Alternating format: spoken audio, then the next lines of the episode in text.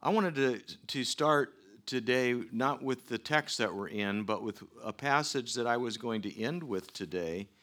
That it's not going to be Stephen on the it's not going to be on the PowerPoint, eh, but I just thought it was appropriate. it's it's the context of what we're talking about today. It's even the reason for that title as we're going through the book of Acts. However, it really fits in with our I think for everything that's happening with Melissa, but the stuff that happens in our lives as well. Paul writes in 2 Corinthians chapter 4, verses um, 16 to 18. Therefore, we do not lose heart, which is we, we don't lose hope. We don't give up. Though outwardly we are wasting away, yet inwardly we are being renewed day by day. For our light and momentary troubles are achieving for us an eternal glory that far outweighs them all. So we fix our eyes not on what is seen, but as one is what is unseen. For what is seen is temporary, and what is unseen is eternal. Just a great, powerful passage of how, yeah, we're we're dying and we're, decaying, we're getting older all the time, but inwardly, God is renewing our spirits, the part that matters. And it's uh, we see our body, we see the stuff that's going on, but we, we don't see the necessary our spirit, what's happening inside of us. And all the things that we go to or light through are light and momentary compared with the glory that is going to be seen in that day when he returns. And because of that, we don't look at what's seen, we look at what's unseen. Because what's seen is temporal, and what is unseen is eternal. So we come to Acts, we're in the um, latter part of, well, actually the first part, but the, the, starting in the seventh verse of chapter 20. And it says, as Luke is recording the book of Acts, it says, on the first day of the week, we came together to break bread. Paul spoke to the people, and because he intended to leave the next day, kept on talking until midnight.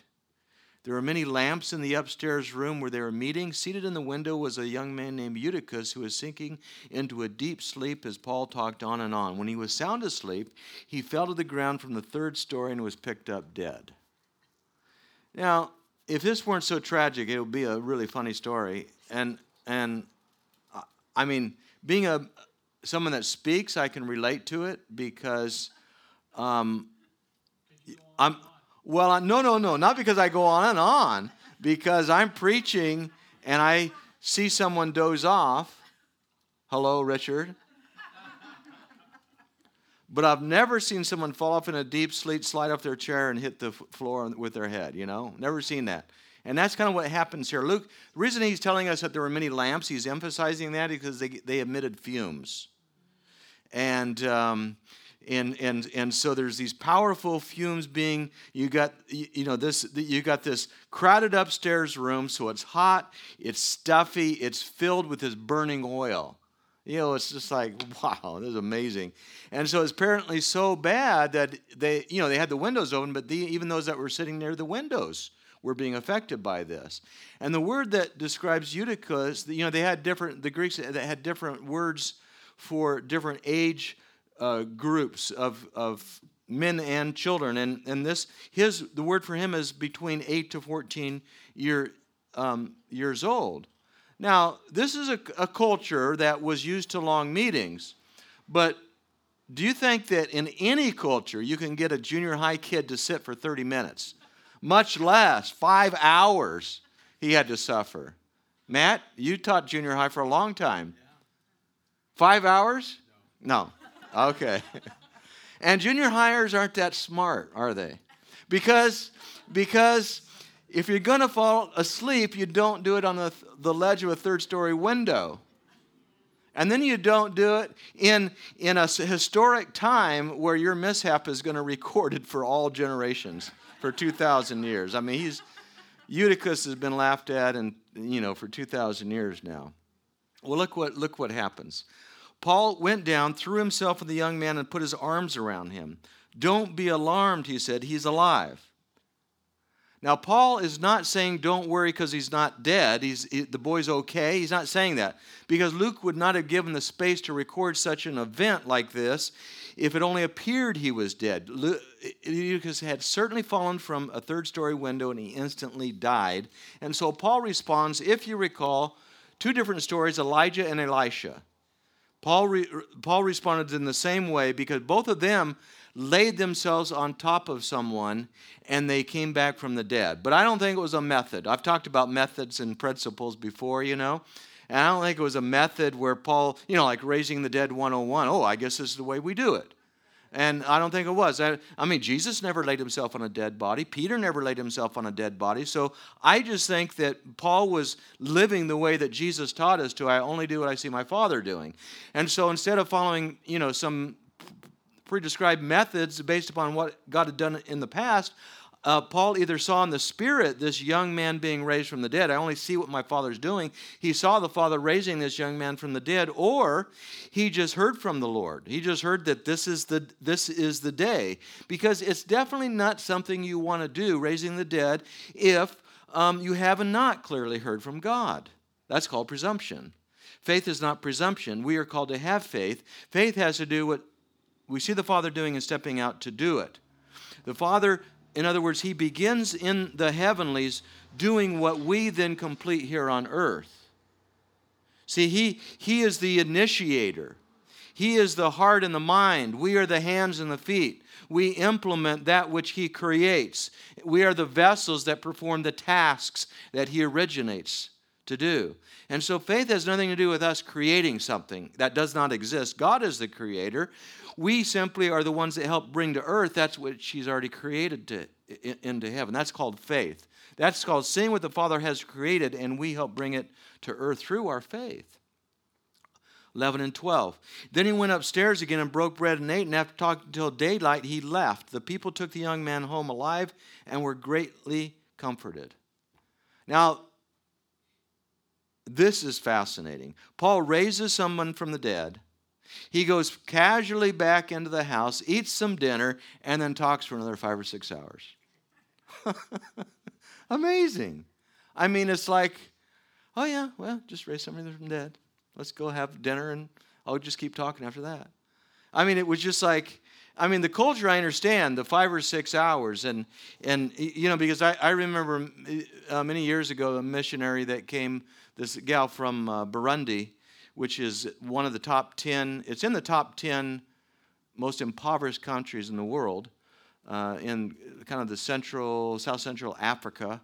Um, but anyway, um, and Jesus talked about desperation. And it's the most, one of the most impacting messages in my entire life that, that day, that morning at this pastor's meeting. And, um, and she just talked about how you know, people on the West, we, um, we have a lot of options. We've got a lot of medicine. We've got a lot of doctors. We've got a lot of ways. You know, we have a headache, take aspirin. You know, whatever it is, we've got a lot of alternatives to the power of Jesus miraculously healing, and they don't. They don't have anything over there. And so when they have meetings and they believe in healing, they don't leave until they're healed. So they'll be there overnight. They'll be there for two or three days. They don't leave until they're healed. That's the kind of desperation some people in the world are. And so, you know, here there's this there's this hunger. You know, there's not desperation for healing at this point. I mean, somebody was just I guess, you know, if I raised somebody from the dead, you'd listen to me for five hours, right, Rich? Okay, come on now. I mean, there's this hunger, there's this God is doing something and I don't want to leave, you know. It was kind of like, uh, you know, the experience in, in 1994 in Toronto when, when God poured out uh, his power and they didn't know what to do except to start meeting every night. You know, I mean, what do you do? I mean, it's just like, he's coming. He's coming in these meetings, and it was actually a conference that was meeting every night and then they just decided to keep it going. And then after several weeks, they just, what? Well, this is still what God is doing. And then it went on for several years, every single night. It was like you don't want to go away, you don't want to leave. You know, things like this when God is on a move. From here, we skip down to verse 17. From Miletus, Paul sent to Ephesus for the elders of the church. And when they arrived, he said to them, You know how I lived the whole time I was with you, from the first day I came into the province of Asia. I served the Lord with great humility and with tears, although I was severely tested by the, the plots of the Jews. You know that I have not hesitated to preach anything that would be helpful for you, but have taught you publicly and from house to house I have declared to you, I have declared to both Jews and Greeks that they must turn to God in repentance and have faith in our Lord Jesus. And now, compelled by the Spirit, I am going to Jerusalem, not knowing what will happen to me there. I only know that in every city the Holy Spirit warns me that prison and hardships are facing me.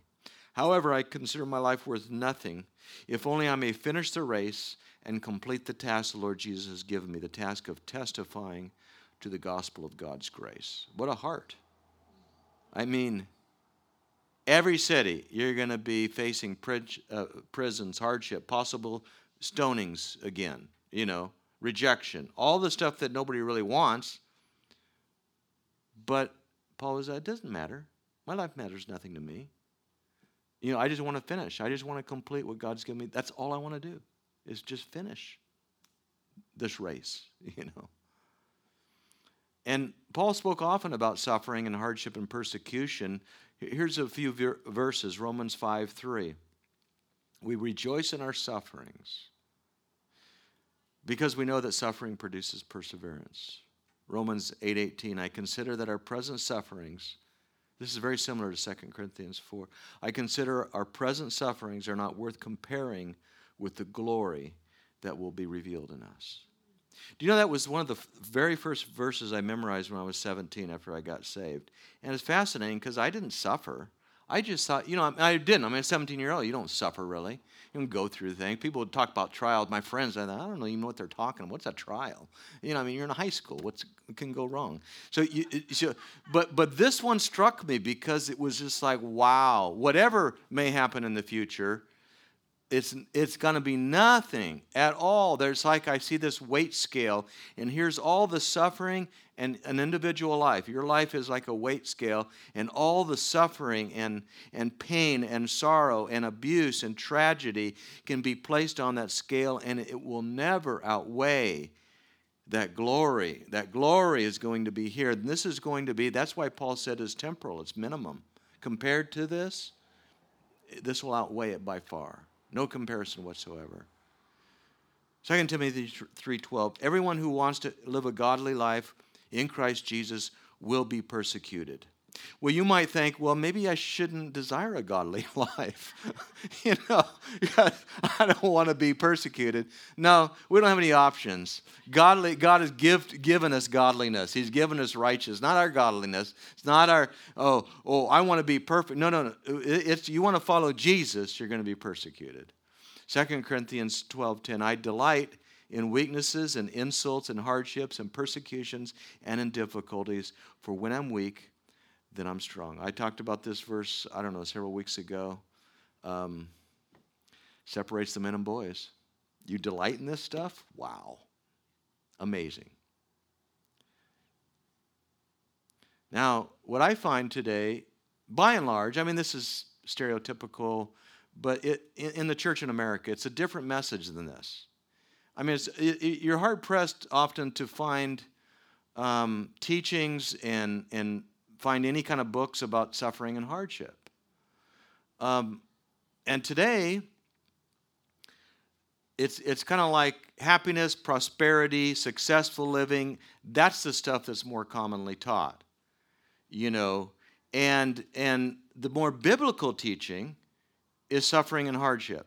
So much so that you could actually say there's a theology, New Testament theology of suffering.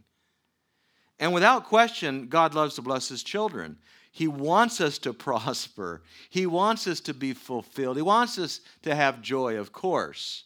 And, he, and the reason he gives, however, is for us to give away what he gives us so that we can give back again and help advance the kingdom on the earth. The message of Jesus is not that life is a wonderful bed of roses, because he said, In this world you will have trouble. And the, world, the word for trouble is affliction, is hardship, is persecution. It's translated elsewhere through It's the same word that's translated elsewhere. In other words, life is a wonderful bed of roses in Jesus, but it's mixed with a ton of wicked thorns, right? And so the path of Christian character is paved by suffering and perseverance. The path of eternal glory is paved by temporal hardship and endurance. It's not so much what happens to us, it's about what how we respond to what happens to us or how we go through what happens to us. The Lord often cares more about how we go through things than the difficulties themselves. He never minimizes it, however. It's not like you know, get over it type of thing. He doesn't minimize our pain, our suffering. Our, he's God, called the God of comfort, after all. You know, he, he understands, but his primary concern is how we're going to go through, how we're going to walk through the difficult circumstances because he knows these very things will help shape us as his sons and daughters. Are, is he still on the throne? Is he still the God of hope? Is he still the one who, the mighty healer? Is he still the Lord of all? You know, while we go through things. And so the Lord, the Lord never. Um, uh, oh, Paul is saying that that you know absolutely nothing. And that was in the passage we had just read. Paul is saying that absolute nothing is worth comparing to his goal of being faithful to what God has called him to. He's saying that all he wanted to do was complete what Jesus gave him to do. And along the way, he was abused, he was mistreated, he was beaten, he was left for dead. And then there was more to come, basically. And he simply was not going to be distracted. He was that he would instead consider it part of the life to which he was committed. That's just part of the package, part of the deal. Because the Lord, the Lord didn't promise us a life of ease, and actually, he and actually, the word promise is a little opposite of a life of ease. The Apostle Peter basically says, Don't be surprised at the difficult things that come your way as a believer. Don't be surprised by these things. Don't be surprised when you find yourself in the midst of a violent storm. Don't be surprised when you're in the midst of this raging fire. Don't be surprised when you're thrown into the prison of life, but instead rejoice that you've been counted worthy to suffer in His name and go through these things.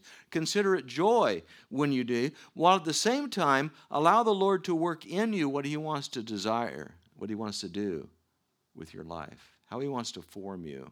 Because we're like clay in the potter's hands, remember? So when he throws us in the fire, what is he doing? He's forming us. But what does he got to do to form us? Well, first he's got to allow us to be beaten down and molded and hit and cut and all the things that happen when you're working with clay. But out of that fashioning, out of that stuff, you know, comes this beautiful work that he's doing through all the pain, all the suffering, all the sorrow. He's building something. And then we get all excited because we're, you know, we have these few mountaintop experiences. We're going through all these different things. We're saying, oh, life is wonderful. And he says, hang on a second, I got to throw you in the fire first. hang out in the fire for a while, see how you like that. But hey, something else is coming out of it. Something good is coming out of it. So that's, that's our hope. That's our hope. God is fashioning us. Verse 25. Now I know that none of you, now I know that none of you among whom I have gone about preaching the kingdom will ever see me again. Therefore, I declare today that I am innocent of the blood of all men, for I have not hesitated to proclaim you the whole will of God. So, Paul's saying goodbye to a people that he loved dearly, and he's saying that um, his, his work was now complete but if there's any that were left, if there's any that are resisting the gospel, or anyone that has fell away from the gospel that he presented, the blood of the, the that blood would not be on his hands, would not be on his head. He was faithful to all God had given him. And it's a wonderful thing to be able to say, don't you, with confidence? Wouldn't you love to be able to say that near the end of your day where, you where you just say, you know what, there's no blood on my, I've shared I've shared my faith. I've done everything God has called me to do. That's quite a, quite a statement Paul was making. And then finally, verses uh, 28 to 31. I think, is that finally? No, I lied again. Okay. Uh, keep watch over yourself and all the flock of which the Holy Spirit has made you overseers. Be shepherds of the church of God, which he brought out with his own blood. I know that after I leave, savage wolves will come in among you and not spare the flock. Even from your own number, men will arise and distort the truth in order to draw away disciples after them. So be on your guard. Remember that for three years I, not, I never stopped warning you each and each uh, uh, day and night with tears. It's fascinating what's going on here because we have this um, westernized concept of the church uh, that is everything is supposed to go our way. We're supposed to everything is supposed to go smoothly. And Paul just talked about, you know what? I got to go to Jerusalem. I'm going to be in prison. I'm going to go. Th- I'm going to be stoned. I'm going to be. Um, I mean, he just saw all that the Holy Spirit was warning him that all these bad things are going to happen to you. Now he's saying goodbye, and he's saying, hey, it's not going to be that good because there's going to be wolves that have come in. They're going to tear you apart. You know, I mean, this is the church. He's he, and I've been warning you for three years that this is going to happen. So he sees all these bad things happening, and and he's giving this warning to the elders of the church at Ephesus, and he's saying, "Be good shepherds. Watch over these sheep because wolves are going to come in and destroy what God bought with his own blood. And so Paul is prophesying that these hardline Jewish Christians are going to come in with confusing and false teachings that would lead these people astray. And not only that, but they're going to rise up within your fellowship. It's like, whoa, this is a mess that's going to happen. And then we find, we read in Revelation about the church at Ephesus, where we find out it actually did happen that, that they, they prevailed to thwart the teachings from spreading, but in the process, Jesus said they lost their first love. Jesus said to them, You have persevered and endured hardships for my name. So that's good. That's a strong church. Persevered, endured hardship. And he didn't even grow weary. Yet I hold this against you. You have forsaken your first love. And so this is what I think can happen in battling truth. It's so important, please remember, it's so important to pursue and battle for love and unity while at the same time you defend truth. Because someone say that some would say that truth must be defended at all costs. Otherwise, we run the risk of falling into biblical error. And I agree that truth must be defended, but not at all costs. Because if if if we have what we consider truth, and I'm not talking about non negotiables like the blood of Jesus and the death of Christ and, you know, those kind of things, obviously. But, but we, when we have truth that is void of love and truth that is void of unity, it becomes a mere lifeless belief system. And what leads people to defend what they consider to be truth often the same people that defend truth, and maybe you've seen it in, in lives around you, unfortunately, I have.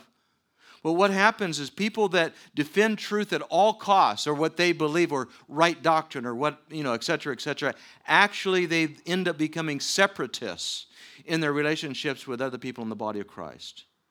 Now, I'm talking about minors. I'm not, again, I'm not talking about the essentials that identify the Christian faith, such as the virgin birth, the bodily resurrection of Christ, the Trinity, the deity of Christ, you know, the, the second coming, you know, those kind of things. I'm talking about the, the minors. And so they end up believing, although it's unknowingly because they're they're fellow believers, but they end up believing that their perception of truth and doctrine is more important than love and unity. And so, in the midst of uh, promoting truth, as well as per- persevering through, through suffering and hardship with love, with maintaining the unity that Paul was so concerned about, don't lose your first love. You can lose a lot of things in life. You can, you can accomplish a lot. You can be a lot in life. But if we lose our first love, it counts for nothing. The Bible even tells us that we can do a lot of things. We can do some amazing kingdom things. You know that you can move mountains? But if you don't have love, it doesn't matter. It counts for nothing. Verse 32. Now I commit you to God and to the word of his grace, which can build you up and give you an inheritance among those who are sanctified. I have not coveted anyone's silver or gold or clothing. You yourselves know that these hands of mine have supplied my own needs and the needs of my companions. In everything I did, I showed you that by this kind of hard work, we must help the weak, remembering the words of the Lord Jesus himself, who said, It is more blessed to give than to receive. And so there's a principle of the kingdom Paul was modeling work faithfully and give away that, which, that with which God blesses you. I mean, we could actually say work hard and work faithfully, because that's what Paul was saying. I'm working hard. I don't need anything from you guys. I'm working hard and I'm working faithfully. And then everything God gives me, I'm just going to give away anyway. I'm going to, I'm going to give away as a blessing. And so, in our finances and our resources, it is always more blessed to give than receive. In our time of worship, it's more blessed to give than receive. When we're faced with difficult circumstances, it's more blessed to give than receive. In whatever personal relationships we have, it's always more blessed to give than receive. It's just a powerful kingdom principle. It's, it's one that we want to use in our lives, in every situation of our lives. Give, give, give, and then give some more. Guess what? You'll never outgive God, ever. You can't. You can't outgive God. And so we don't want to fall in the trap of always being on the receiving end, even though it's nice to receive. Let me tell you, when you're in need, like Alvin is in need of prayer right now, when you're in need, or you know times where you're going through difficulties family and need some meals you know when you get out of the hospital or something and people come by and they drop you off meal it's wonderful. I mean when you're in need you want to be in the that it's nice to be in the receiving end. The blessings however are those on the, on the giving end the blessings come from the giving and Paul writes that the word of grace can build us up and give us an inheritance. And then he committed his friends to the grace of God. And what he was doing is, is I'm, you know, there's stuff that's going to come against you, but I'm committing you to the grace of God because it is only the grace of God that will see you through. That's it. and the grace of God is going to see us through as well. You're suffering different, difficult circumstances. The Bible tells us to th- approach the throne of, um, to his pro- approach his throne, to approach the throne of grace. Sorry. And then what happens? Approach the throne of grace, and then what happens? You will receive mercy and find grace to help in our time of need. So that's our time of need. We have need, so what do we do? We, in confidence, in boldness, we go to the throne of grace and we find mercy. We f- find grace. And it's when we fully realize that everything is in His hands and we just give up and let go. We surrender to God and, and trust in His grace to see us through. Let's stand together.